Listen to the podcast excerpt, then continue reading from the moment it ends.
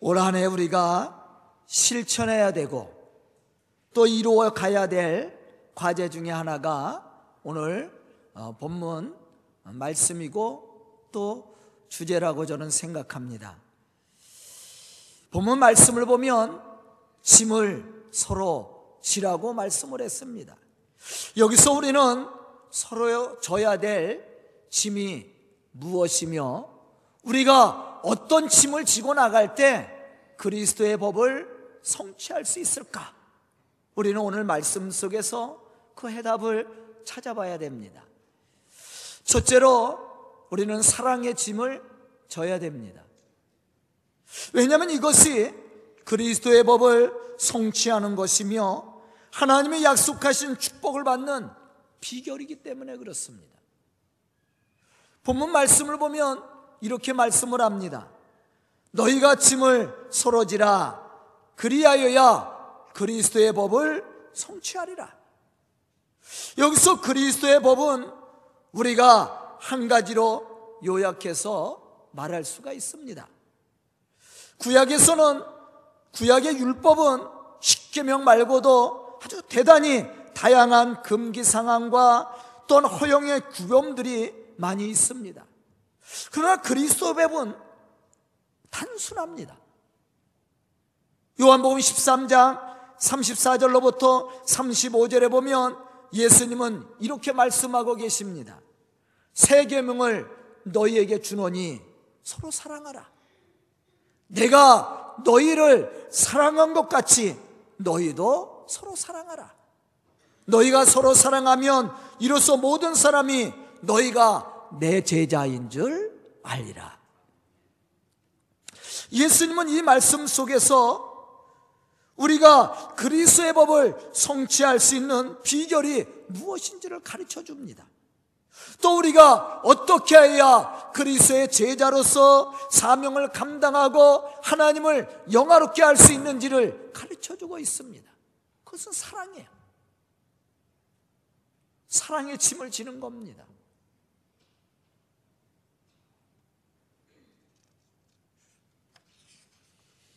왜냐하면 사랑은 하나님의 율법과 법도를 지키게 할 뿐만 아니라 믿음으로 믿음의 사람으로 예수님의 성품을 따라 선한 열매를 맺어가게 하기 때문이라는 사실이죠. 요한복음 14장 15절에 보면 예수님은 이렇게 말씀하고 계십니다. 너희가 나를 사랑하면 나의 계명을 지키리라. 우리가 어떻게 하나님의 계명을 지킬 수 있습니까? 사랑이야. 또 계명을 지키는 자가 하나님을 사랑하는 자라고 말씀을 했습니다. 요한일서 3장 23절에 보면 이렇게 말씀합니다. 그의 계명은 이것이니 곧 그 아들 예수 그리스도의 이름을 믿고 그가 우리에게 주신 계명대로 서로 사랑할 것이니라. 로마서 13장 10절에 보면 바울은 이렇게 말합니다. 사랑은 이웃에게 악을 행하지 아니하나니 그러므로 사랑은 율법의 완성이니라. 예수님께서 어디서 다 이루었다고 말씀했습니까? 율법이 요구하는 것을 어디에서 이루었다고 예수님께서 선포했습니까? 십자가의 사랑이야. 예수님께서 십자가의 고난을 고난을 당하시고 십자가에 죽으실 때 다 이루었다라고 그랬어요. 바로 십자가의 사랑을 통해서 율법이 요구하는 것을 완벽하게 이루었습니다. 마태복음 22장 40절에 보면 사랑은 바로 이와 같이 복잡 다양한 율법과 선지자의 강령이라고 말씀했습니다. 즉 우리가 그리스도의 넘치는 사랑을 깨달아 알고 그 사랑으로 우리가 서로 사랑의 열매를 맺어갈 때 율법이 요구하는 모든 것을 지켜나갈 수 있을 뿐만 아니라 하나님의 사람으로 그 사명을 감당하는 믿음의 사람이 될 수 있음을 우리에게 말씀하고 있다라는 거죠. 또한 이러한 믿음의 사람이 하나님이 약속하신 축복을 받고 누리는 축복의 사람이 될 수 있습니다. 문제는 우리가 하나님의 이러한 사랑을 알지 못하고 느끼지 못하고 깨닫지 못하기 때문에 하나님의 말씀을 지키지 못하고 죄를 범하고 불의를 행하고 시기하고 질투하고 미워하는 불신앙의 사람이 되어가고 있다라는 거예요. 여러분들 사랑 해보셨죠?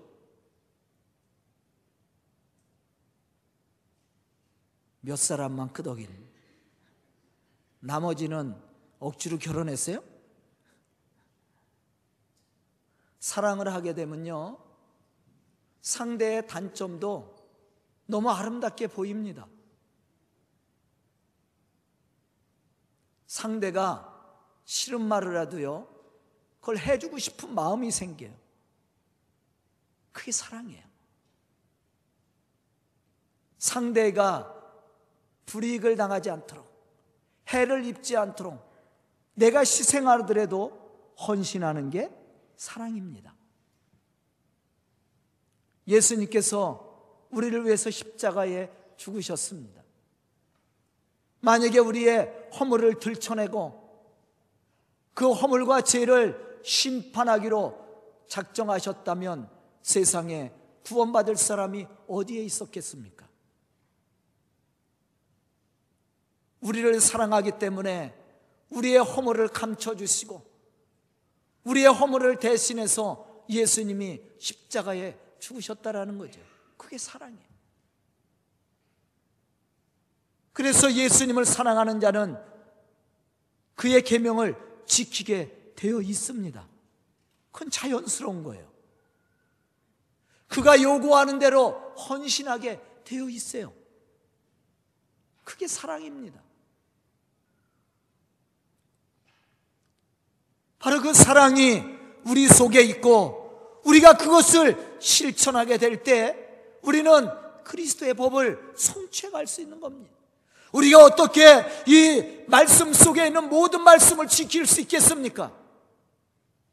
어떻게 우리가 그리스도의 법을 성취해 수 있겠습니까? 무엇으로 우리가 예수님의 제자인 것을 증거해 보일 수 있겠습니까?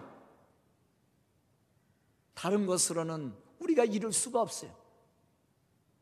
그러나 그리스도의 사랑을 가지고 우리가 서로의 사랑을 짐을 지고 서로를 섬겨줄 수 있다면 바로 그것이 그리스도의 법을 성취하는 사람이요. 그리스도의 제자로서 주의 거룩한 일들을 감당해 나갈 수 있는 믿음의 사람이 되는 거예요. 그렇다면 어떻게 하는 것이 사랑을 구체적으로 실천하는 것입니까? 아까도 말했듯이 서로의 짐을 져주는 겁니다. 그런데 놀라운 것은 우리가 이렇게 우리의 이웃의 짐을 사랑으로 져줄 때 하나님이 영광을 받으시고 우리와 함께하는 사람들 속에 변화의 역사가 일어나게 된다는 거예요. 더 나가서는 하나님의 축복을 받게 된다라는 것을 우리는 알아야 됩니다. 그런데 나만 축복을 받는 것이 아니라 나와 함께한 사람들도 함께 복을 받는다라는 겁니다.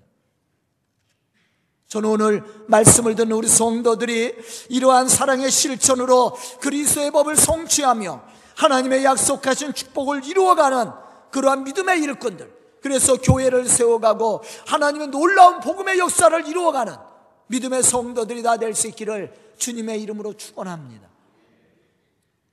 두 번째 우리가 져야 될 짐은 봉사의 짐입니다. 여기서 봉사가 무엇입니까?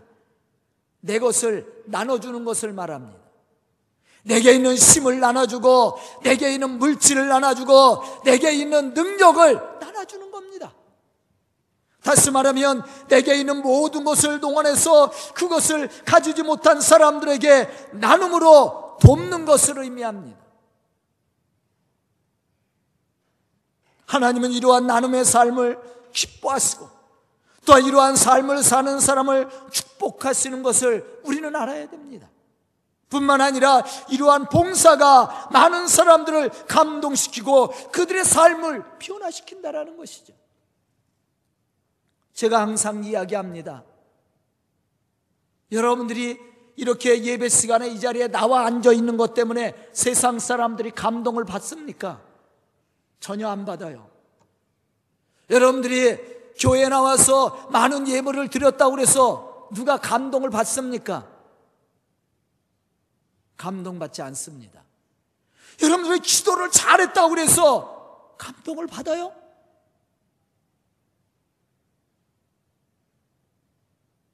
그것 때문에 감동받는 것이 아닙니다.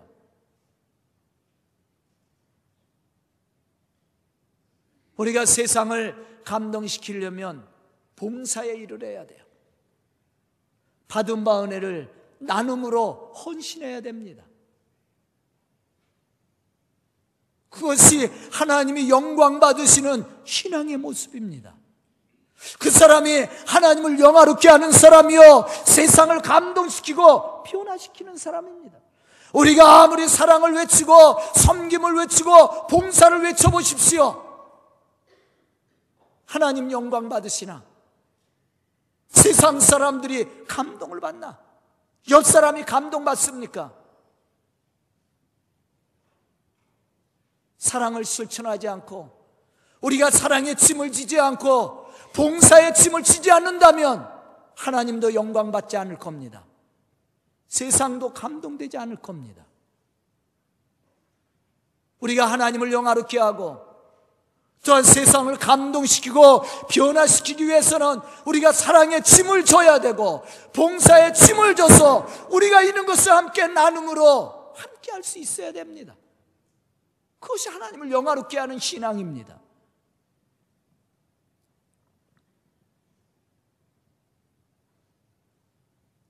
시브리서 13장 16절에 보면 이렇게 말씀하고 있습니다. 오직 선을 행함과 서로 나눠주기를 잊지 말라. 하나님은 이 같은 제사를 기뻐하시느니라. 제사 자체를 기뻐하는 것이 아닙니다. 거기에 드려진 재물, 번제물을 하나님이 기뻐하시지 않았습니다. 우리가 받은 바 은혜를 함께 나눔으로 하나님을 영화롭게 하는 삶, 그것이 하나님을 기쁘시게 하는 제사라고 그랬어요. 나눔의 봉사가 하나님을 기쁘시게 하는 예배요. 신앙의 모습이라는 것을 우리에게 가르쳐 주고 있습니다. 그런데 이러한 나눔의 봉사가 하나님을 기쁘시게 하는 것 뿐만 아니라 교회를 부정적으로 보았던 사람들까지도 감동을 주고 그들의 생각과 삶을 변화시키게 된다라는 것이죠.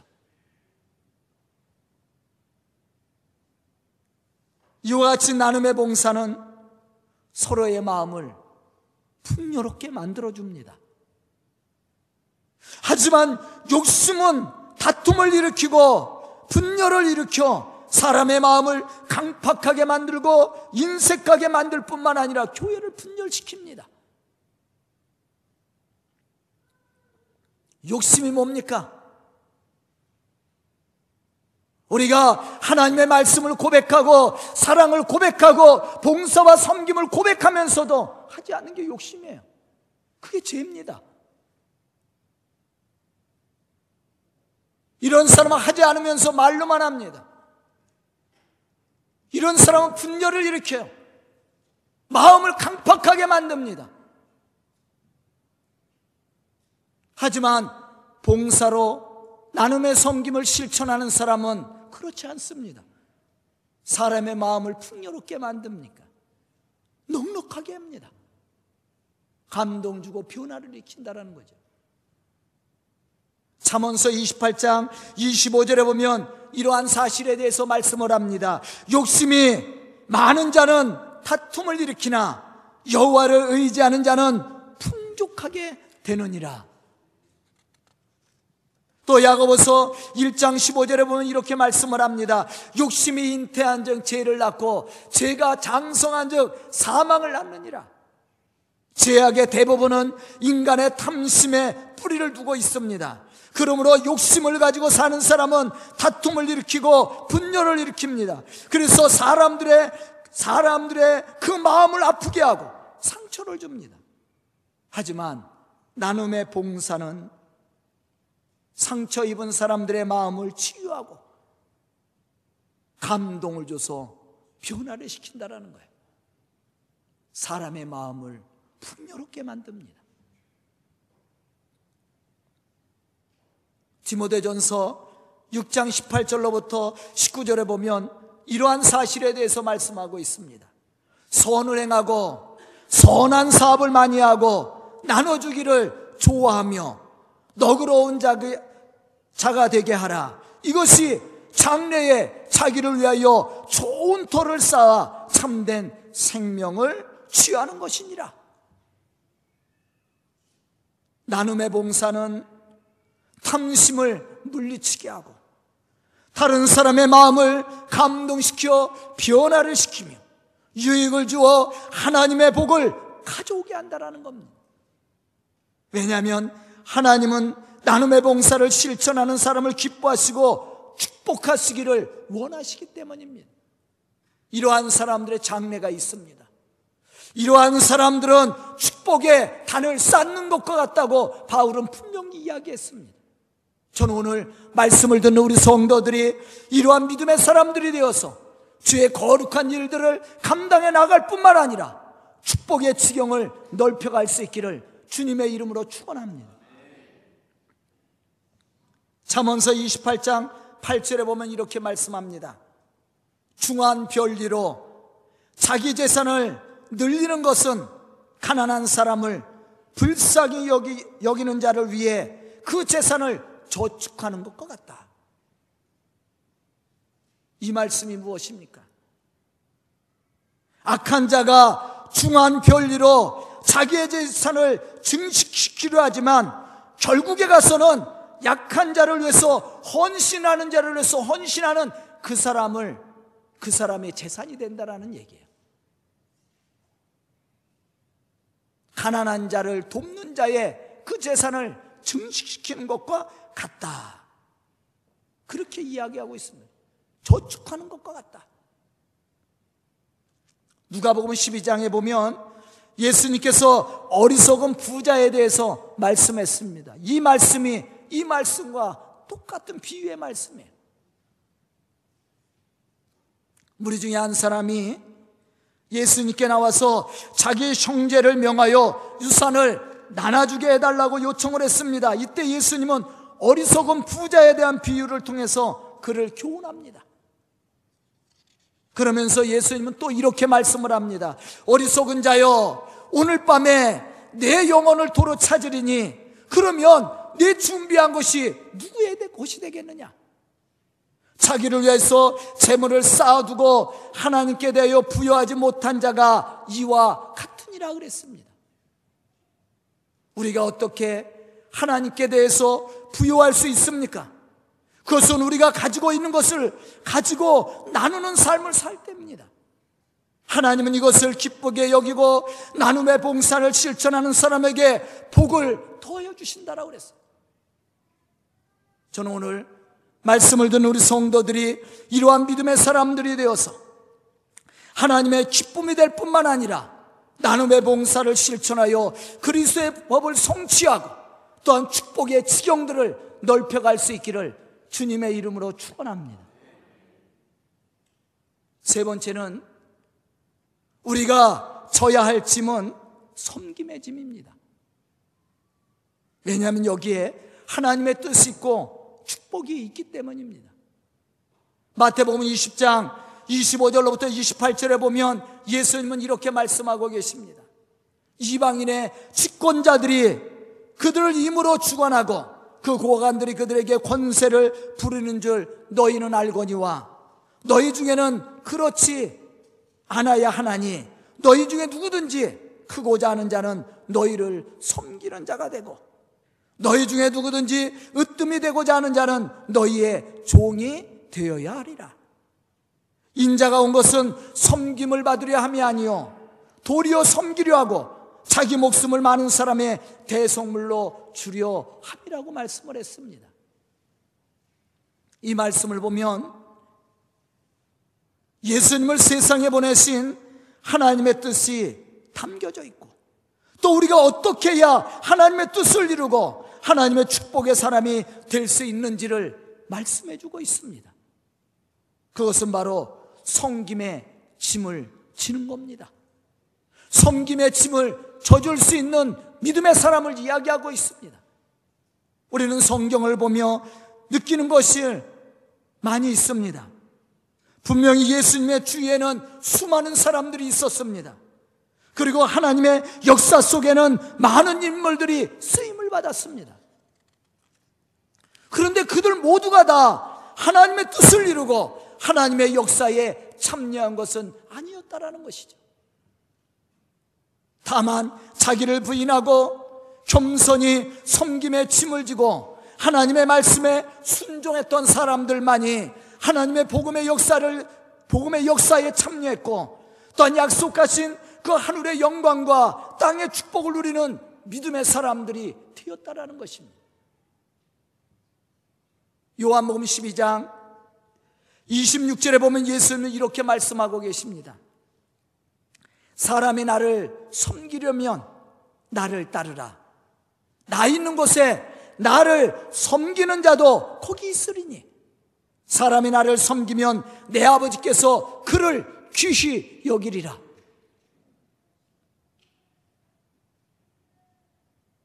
예수님을 따르는 사람이 어떤 사람입니까?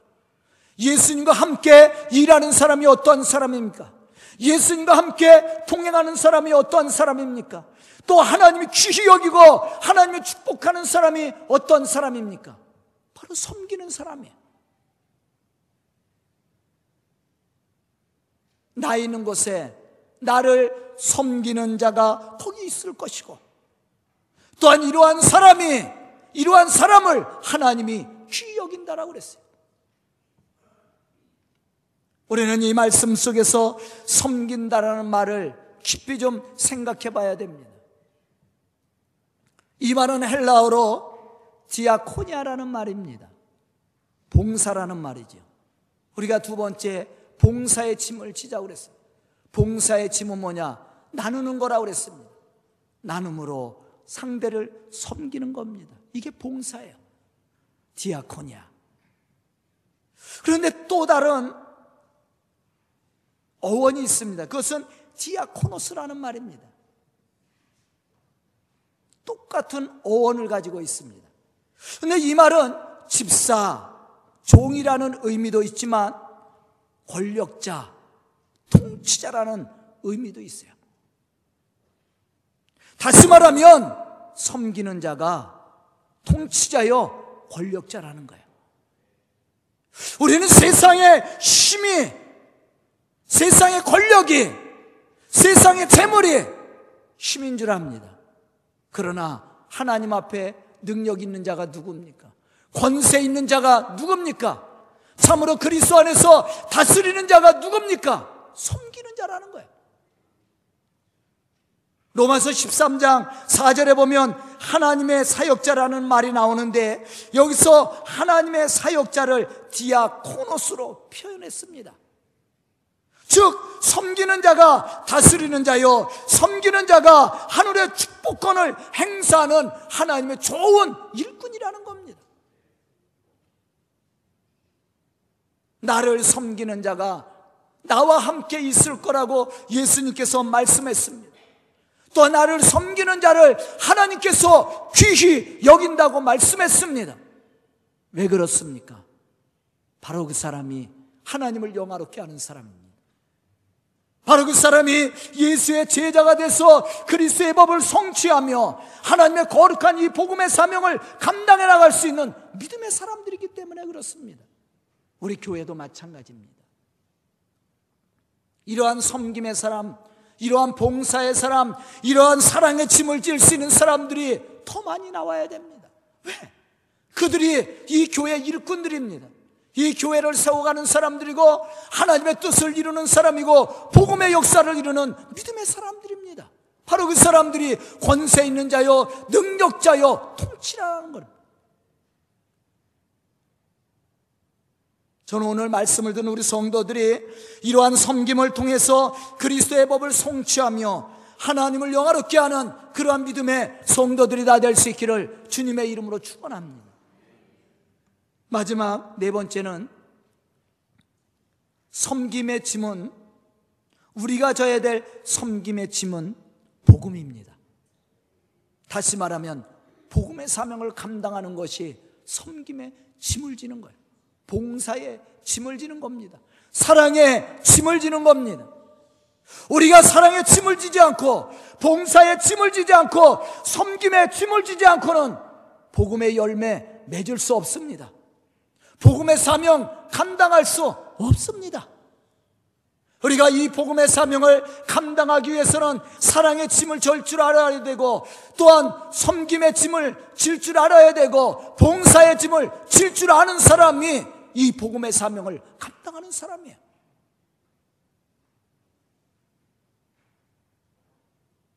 하나님이 축복하는 교회. 하나님이 크게 들어 쓰시고 기뻐하시는 사람을 보면 복음을 위해서 헌신하고 희생했던 교회와 사람들이었습니다. 저는 우리 교회가 이렇게 하나님의 관심과 축복이 있는 교회로 쓰임받기를 원합니다. 그래서 우리 교회가 더 큰 부흥의 역사를 일으키고 더 놀라운 하나님의 역사를 일으키는 복음의 열정이 있는 그러한 교회가 될 수 있기를 축복합니다. 고린도전서 9장 16절로부터 17절에 보면 바울 사도는 이렇게 고백합니다. 내가 복음을 전할지라도 자랑할 것이 없으면 내가 부득불 할 일임이라. 만일 복음을 전하지 아니하면 내게 화가 있을 것이로다. 내가 내 자의로 이것을 행하면 상을 얻으려니와 내가 자의로 아니한다 할지라도 나는 사명을 받았노라. 그렇게 바울은 고백했습니다. 우리가 복음을 우리가 복음을 전하여서 한 영혼을 구원하는 것 이것이 우리에게 주어진 사명이고 섬김의 짐을 지는 것이라고 말씀해 주고 있습니다. 또한 우리가 이러한 복음의 열정을 가지고 복음을 전할 때 하나님이 우리 속에 역사하시고 축복하심을 믿으시기 바랍니다. 로마서 10장 15절에 보면 바울은 이렇게 고백합니다. 보내심을 받지 아니하였으면 어찌 전파리요? 기록된 바 아름답도다. 좋은 소식을 전하는 자들의 발이요 함과 같으니라.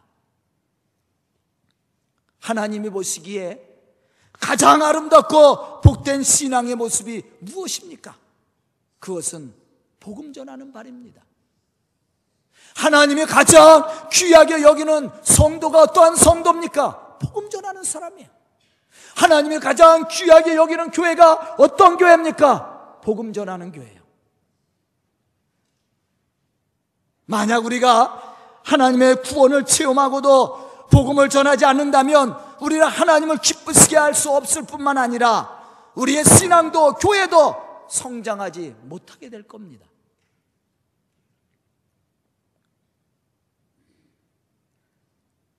그래도 우리 교회 자랑거리가 있어요.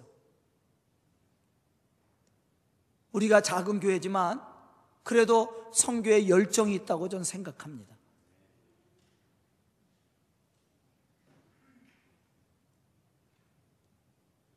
우리 성도들은 여러 번 들었을 겁니다. 우리 교회가 처음 개척됐을 때 제가 하나님 앞에 서원한 것이 있어요. 하나님, 작던 크던 저희 교회 모든 재정의 10분의 1은 성교하겠습니다. 여러분들 11조 하죠? 그런 것처럼 교회 11조도 성교를 위해서 쓰겠습니다. 그렇게 약속을 했습니다. 그리고 이 교회가 처음 개척됐을 때 1990년 3월 23일 날 개척이 됐습니다. 그리고 1년을 결산했는데 재정을 다 마보니까 그때 뭐 성도가 없었으니까요. 뭐 이 사람 저 사람 들리면서 헌금한 거니까 180 몇만 원이 결산을 받습니다. 1년 결산이.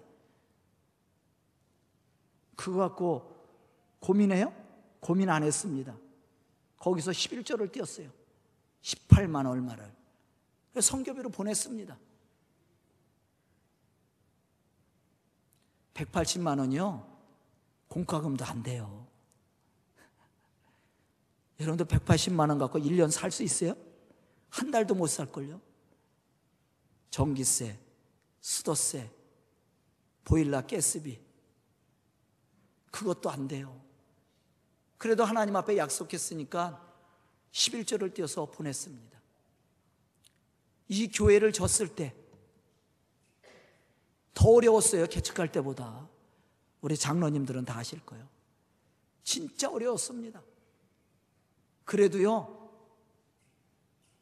이자는 못 넣는데도 11조는 성경금 보냈습니다. 우리 성도들이 그거 쓰자고 나중에 우리가 교회가 부흥하면 성교하자고 그래도요, 제가 고집을 부리고 했어요. 쉬운 거 아니에요? 이자 빚이 늘어나는데. 지금은요, 그거 쓰자는 사람 한 사람도 없어요. 지금은 11조가 아니라 더 많이 합니다. 거의 제가 볼 때 12조를 성교비로, 구제비로 나가는 것 같아요. 그래도 아무 말 안 해요. 왜? 처음부터 해왔으니까. 그거 안 썼다고 교회가 망했습니까? 그렇지 않아요. 저는 하나님의 축복을 믿습니다. 성교하는 교회는요, 절대 망하지 않습니다. 성교하는 교회는 무너지지 않아요. 왜? 하나님이 그 교회 속에 역사하기 때문입니다. 제가 우리 청년들 일주일 동안 미얀마 봉사하고 왔습니다. 제가 우리 딸한테 그랬어요. 야, 너네들 그 벽화 그리고 온 거 1200만 원이 넘는 벽화야. 1200만 원이 넘는 벽화를 그리고 왔습니다. 거기 사람 사서 쓰면요, 200만 원이면 해요. 그런데 그 벽화는 돈으로 계산할 수 없는 거예요. 돈의 가치가 아니에요. 우리 청년들이 일주일 동안 여행 간 거 아닙니다. 얼마나 열심히 했는지 몰라요. 저에게 사진을 보내 왔는데 밤늦게까지 그림을 그리더라고. 그런데 거기는 이렇게 전기가 환하질 않아요. 전기가 딸려요. 전기도 잘 끊어져요. 너무 흐릿하고 보이지 않으니까 무엇으로 그림을 그리는 줄 알아요? 자기들 핸드폰, 핸드폰으로 후라시를 거기 있잖아요. 그것을 켜갖고 그것을 핸드폰으로 비춰가면서 그림을 그리더라고. 밤에. 저녁 늦게까지. 오늘 저녁에 이제 보고할 겁니다.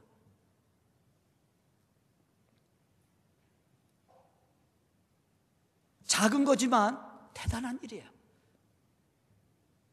그 미얀마 우리 최필선 선교사가 저에게 메시지를 보낸 지금까지 자기가 10여 년 동안 거의 20년을 그곳에서 선교하거든요. 그런데 처음이랍니다. 이렇게 와서 벽화 그려주고 이런 일 한 거. 처음이래요. 그런데 그것이 그 사람들을 약간씩 변화시켜요. 들어보니까 이 페인트가 조금 남아 쓰다가 남은 게 있잖아요. 근데 그 사람들 그 남은 페인트로 뭐 책상도 색칠하고 자기들이 절대 하지 않는대요. 그 사람들은 일을 여러분들 열대 사람 열대 지방 사람들 게으릅니다. 일하는 거 싫어합니다. 그래서 못 살아요, 사실은.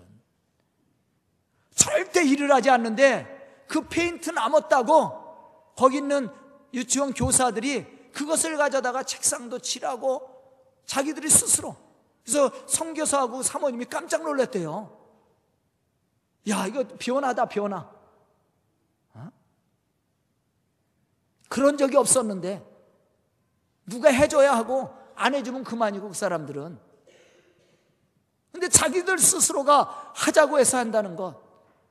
제가 그 교회 방문했는데요. 그 안디옥 교회. 다 낡아갖고 이 나무로 진 집이라, 나무로 진 교회라, 시커멓게 다 바랬어요. 근데 한쪽에 페인트가 조금 칠해져 있어.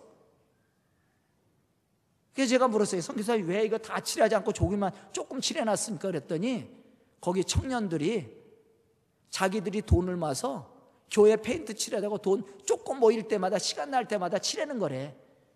그래서 자기가 해서 주고 싶어도 생전 자기들이 안 하니까 자기들 스스로 할수 있도록 내버려 둔답니다. 그러니까 조금 치라고 또 몇 달 있다가 조금 치라고 그러는 거예요. 그것도 자기들이 한다라는 것은 변화라는 거예요. 그렇게 안 해왔는데.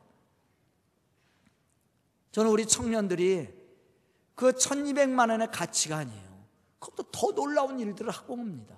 그건 돈으로 환산할 수 없는 거예요. 이러한 봉사를 통해서 저는 복음의 놀라운 역사들이 우리 교회를 통해서 세계 만방에 퍼질 수 있기를 축복합니다. 오늘 말씀을 듣는 우리 성도들, 참으로 이런 사랑과 봉사, 섬김의 짐을 기쁨으로 지고 나가는 그런 믿음의 사람들이 되어서 하나님의 몸된 교회를 부흥시킬 뿐만 아니라 성교의 사명을 온전히 감당함으로 그리스의 법을 성취하고 또한 우리 주변에 있는 사람 그리고 이 나라와 민족 세계를 변화시켜 나가는 그러한 믿음의 좋은 일꾼들 좋은 우리 소강교회가 될 수 있기를 주님의 이름으로 축원합니다. 기도드리겠습니다. 은혜로우신 아버지 하나님 감사합니다. 말씀 듣게 하여 주시고 깨닫는 지혜를 허락하여 주시니 감사합니다. 이 시간 말씀 듣고 결단한 우리 성도들 믿음의 사람들이 되게 해주시고 사랑과 봉사와 섬김의 삶을 통해 그리스도의 법을 성취하며 또한 하나님이 약속하신 영적인 육적인 지경을 넓혀가며 주의 복음의 역사를 이루어가는 믿음의 사람들로 쓰임받기에 부족함이 없도록 축복하여 주시옵소서 예수님의 이름 받들어 축복하며 기도드리옵나이다. 아멘.